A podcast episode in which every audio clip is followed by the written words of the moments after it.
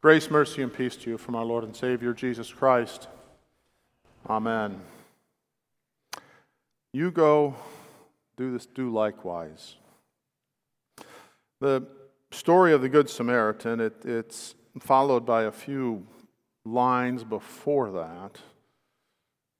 Jesus says, uh, then turning to the disciples, he said privately, Blessed are the eyes that see what you see. For I tell you that many prophets and kings desired to see what you see and did not see it, and to hear what you hear and did not hear it.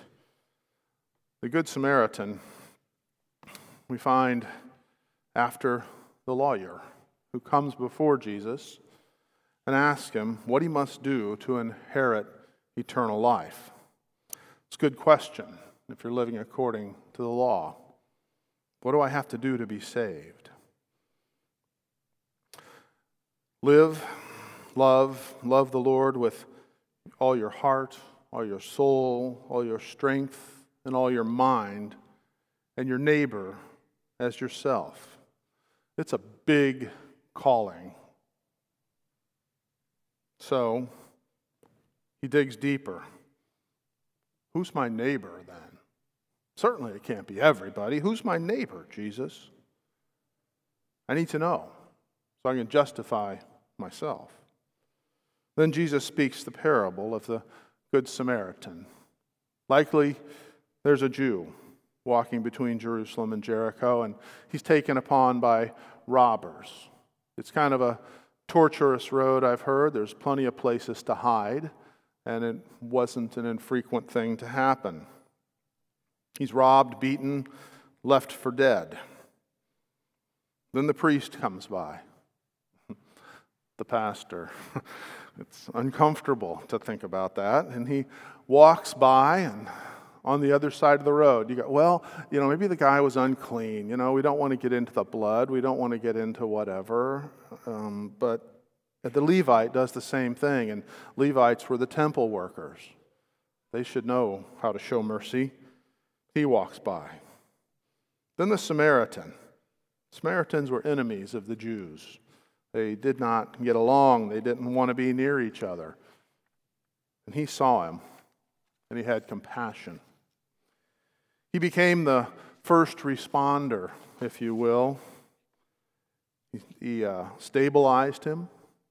He medicated his wounds with oil and wine, put him on his donkey, his ambulance, you might say, took him to an inn, cared for him overnight. You've ever done that for your own children or somebody? It's exhausting work. The next day, he gives two days' wages to the innkeeper. says, Take care of him. You be the nurse now. You take care of him. And I promise to pay you whatever more is needed when I return. No limit. Jesus says, Mr. Lawyer, which of these three do you think proved to be a neighbor to the man who fell among the robbers? Lawyer says, The one who showed him mercy. Jesus, you go and you do likewise. Luther makes the point that our neighbor, as we speak of, or we hear of so frequently in our small catechism, is not. Uh, merely the folks who live on either side of us or across the street. Our neighbor is all that God has created, everyone who God has created. We're supposed to take care of them. So, you get the picture. In the sight of God, your neighbor and my neighbor is everyone, complete strangers with nothing to offer. It's risky business. As Christians, we try our churches donate food and clothing and school supplies and personal items to shelters, places like Lutheran and Child Family Services. We pay taxes. Taxes. Pay them so that welfare programs can be done. Take care of those in need, to take care of our neighbor. We donate, we donate dollars to missionaries so they can go and preach the good news of the gospel. You yourself, you might go on a mercy mission or vacation. Let's be honest, it's not all work. You and I have probably helped save someone or come to the aid of someone in other situations. Maybe it was just a, a flat tire along the road, or you made a phone call, at least just to report that, hey, these people here, they might be having a problem. Do we do it perfectly? Every time when we see someone in need? No. We often pass by on the other side of the road. We avert our eyes. We don't look. And we avert our wallets. Still in there, right? Yeah. Two days' wages and whatever else. But what about Jesus' words? You're right. You go and do likewise. It's all law given to the one who seeks to justify himself. He asked for the law, he got the law. But Jesus told his disciples, Blessed are the eyes that see what you see. Luke 10. What would Jesus do? They've seen it. They've seen his mercy and compassion. He would bind the wounds of the man. He would put him on his donkey, keep him in an inn. He would pay two days' wages and whatever else. That's what Jesus would do. Jesus is the Good Samaritan, not you and I. So don't get confused. Why? Because we are lousy at it. We are greedy. We are weak. We're sinful. Don't want the trouble. Don't want to fall into the robber's hands ourselves. How many times do we just not want what we give to be misused so we don't give it? What would Jesus do? What did Jesus do? Jesus died on a cross for sinners, all who God created. The lawyer wanted the law, and he got it. You do likewise, perfectly, without error, ever. Go earn eternal life on your own. At least try and realize you can't. The Bible tells us we are all born sinful. All have sinned and fallen short of the glory of God. We all fail at justifying ourselves through good works, no matter how many. Try and keep count. Why? They are all tainted with sin, with pride. Here I do the Feeney. I did that. Did you see that? Pastor Feeney always did that in a sermon. I don't know. Give yourself the pat on the back for all the good works you have done. We all do it. Possibly you tell your friends, your neighbors of what you've done, they'll be impressed, or they'll really sit there and go, Man, why is he telling me this? This is really kind of embarrassing, you know, that he's making good of what he's done. But it will not justify us. It will not erase your sins. It will not cleanse you, no matter how much good work you do. What does that? Faith in Christ Jesus, period. That's what cleanses us from all of our sin. The Good Samaritan that suffered, died on a cross, was resurrected to take your broken body full of sin and cleanse it.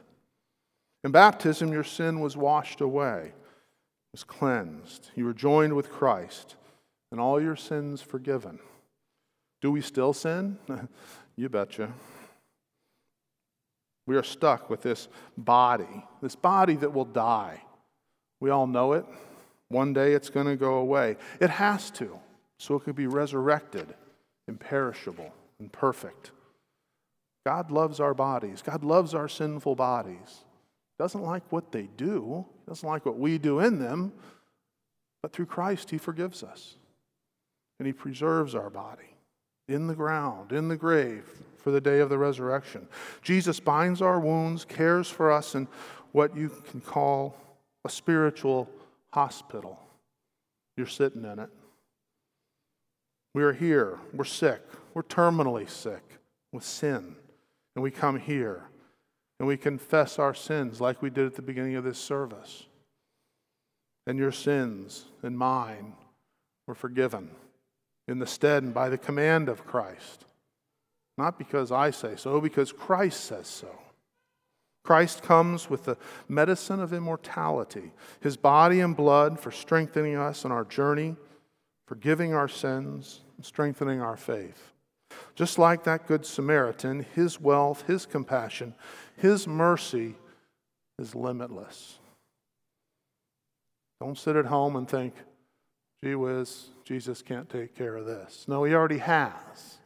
All sin, all people, forgiven.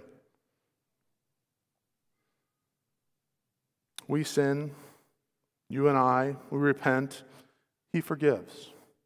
It's boundless love that we can scarcely imagine. But He has given us faith to believe and trust in Him and not our works.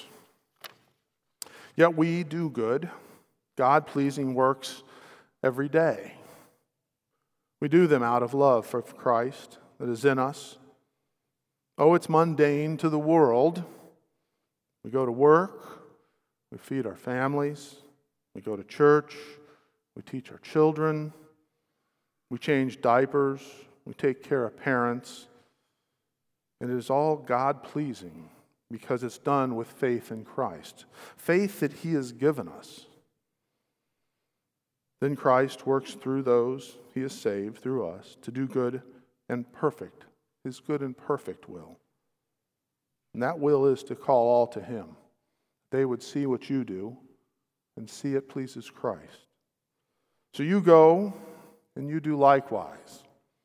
Not to save yourself, but because Jesus already, the real Good Samaritan, has done it for you.